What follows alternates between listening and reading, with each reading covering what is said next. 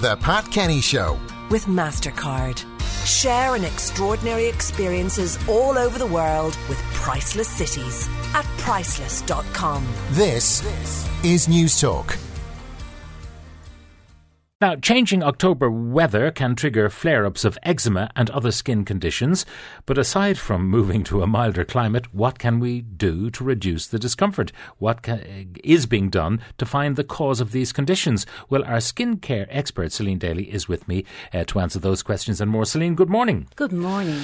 Now, first of all, why this time of year? Why would people have flare ups? It's our climate. So the heat goes on. We have a cold, damp climate. So it's cold and damp outside and it's very warm inside. And that can trigger an eczema flare because heat triggers eczema.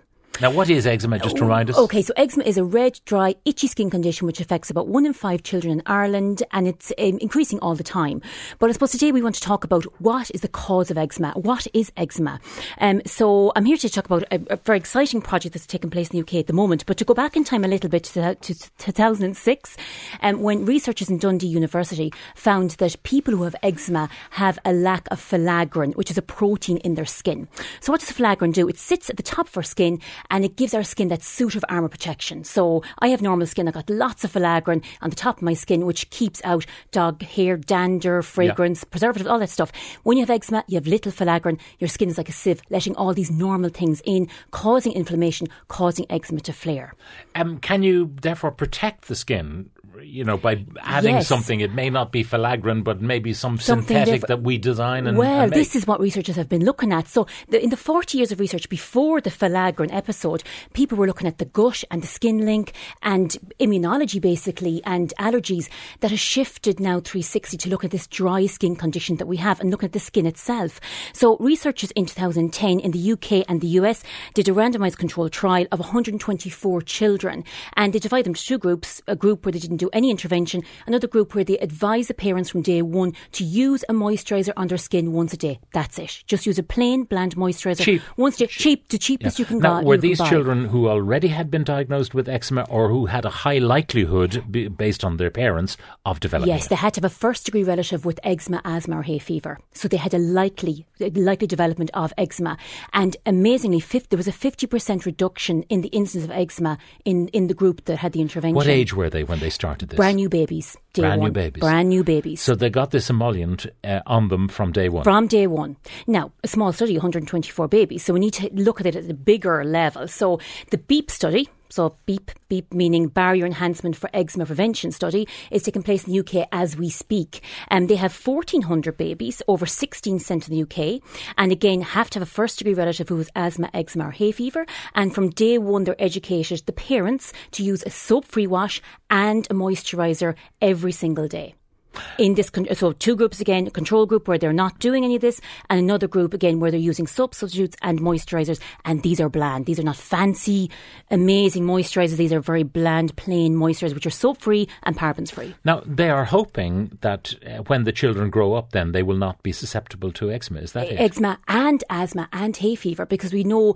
it's a, it's a phrase called the atopic march. When you develop eczema at say six months old, so when babies are born, they have their mother's own immune system. They only turn their own immune system on when they're six. So it's very rare to see a sick baby, brand new baby. Yeah. But when they're six months old, brand new immune system, they get you know sneezy, wheezy, cough, colds, and eczema always flares if they have a genetic predisposition to it. So um, actually, eczema flared up all the time. Where you have this inflammatory condition flaring all the time can can make can make you develop asthma, hay fever, and increase the incidence of food allergies. So it's important to keep your skin barrier functioning because your skin barrier actually helps protect your entire body.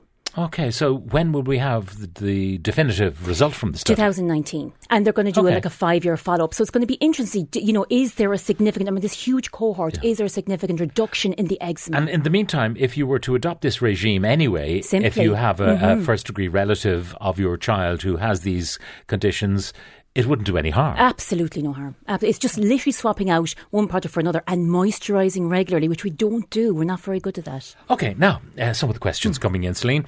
I can't seem to get rid of a very uh, red rash just above my ankle. There for a long time, looks unsightly. Using antihistamine and steroid cream to no avail. Very itchy and dry. Nowhere else in the body. Uh, what can it be? How can I get rid of it? Mm, sounds like it's an ex- eczema reaction. But first of all, I have to use a soap substitute and a moisturiser. So no washing shower gels, bubble baths or soaps. Using a soap-free wash like Elave range, Silcocks base, something really simple. Antihistamines don't work for itchy skin rashes. They just don't work. So don't take them regularly. It's not going to actually do anything. Cr- steroid creams sometimes, if it's a very weak one like hydrocortisone, it won't work on the ankle. So use, go to your GP, get a diagnosis, get a steroid ointment prescription and total emollient therapy. And if it doesn't go, then you need to be referred to a consultant dermatologist. This could be, if it's one area of the body, maybe there's like skinny jeans are rubbing mm. against it, or there could be like a metal from a bicycle, something or other that could be irritating it as well. So try total emollient therapy, steroid ointment, go to your GP and then go to a consultant dermatologist if it doesn't clear up. From Aoife, I cycle every day. Can you recommend a moisturiser for the autumn and winter months? Again, I would use a soap free product to cleanse with. So if you don't want to use a wash, there's a great range in Avène or in La Roche Posay where they do soap free products. Um, there's also a new serum out by Avène. Um, it's, um, a, a kind of, it's a lipidy serum, which is great for the extreme weather. So if it's very cold or rainy or snow, it's, it's I think it's like a raspberry serum. There's available wherever it's sell Avène anyway. My two boys are very good at washing their faces, but I'm unsure what soap to use. Can Celine recommend a soap for a six year old and a 10 year old? That's from Deirdre. Great. Yeah. There's, well, uh, you know, if they've normal skin, that's fine, but a great one, especially in the winter to use is the Elave range have some really easy to use products. So they have um, shower gels that squirt out. They have um, soap free, soap free washes that squeeze out a container. So they're very clean, but they're easy for people to use and they feel nice as well. So kids particularly like using these textures that feel nice. Uh, could you please inquire about my daughter's eczema? It's very severe in her hair at the base of her neck. She's suffering silently and is anxious uh, because of it, which is just exacerbating the problem. Can your expert make any suggestions? We have tried all the natural methods and do not know what to do. That's from Marie. Okay, and sometimes this sounds Eh, people who have eczema really do suffer because it's an itchy skin condition. And Maria's right; her daughter's feeling anxiety around this and probably scratching her head more. Sometimes it can actually induce a rash just by scratching. So if she's feeling anxious, I don't know how old this child is, but say if they're coming to the leaving cert or college exams or if they're changing school or creche, if they have anxiety, you can actually start to scratch and induce a rash by itself. So actually finding out why, where the anxiety is coming from, going to a GP, this needs a topical steroid, but it has to be done under the supervision of a medical professional. So going to a GP for a prescription and using the soap-free ranges like the full Elave range, have a shampoo, a conditioner and a shower gel that you can use in that range too. Okay, uh, someone asking on uh, the advice about the emollient uh, on eczema, does it work for psoriasis as well? That's from Phil. Yes, with, well, with psoriasis, two different skin conditions. So eczema is a genetic condition where you have red, itchy, inflamed skin. Psoriasis is where you're producing too many skin cells. So in psoriasis, we get new skin every six weeks. Someone with psoriasis gets new skin every three days. They get too much skin. So yes, you absolutely need a total emollient therapy system that's a soap-free wash and a moisturiser. But we use vitamin D analogues with topical steroids. We do phototherapy for psoriasis. We do different medications as well.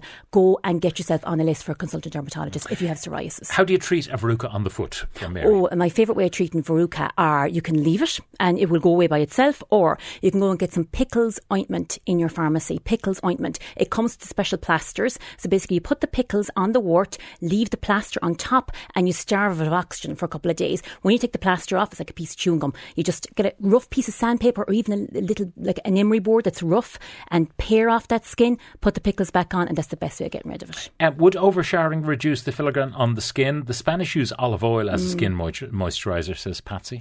You know what? Uh, You know, any oil base is good. We don't like using, say, peanut oil on kids because just in case we induce a sensitization to the peanut, um, you can't get rid of filaggrin if you're over. Yes, if you're overshowering and your skin is dry and you're using soaps all the time, you're sure going to dry out your skin. But if you're using a soap-free wash, wash, showering or bathing should be fine and keep that water temperature cool as well. Okay, if you stick on the headphones, there's a, a caller on the line. Hello, Siobhan.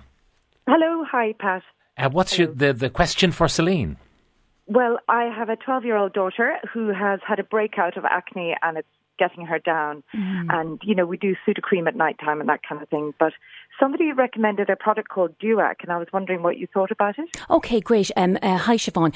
Sudocrem is a definite no-no. Now, I know Sudocrem says on the outside verrucas and sunburn and, and acne. No, don't use a Sudocrem. It will, it will make it worse.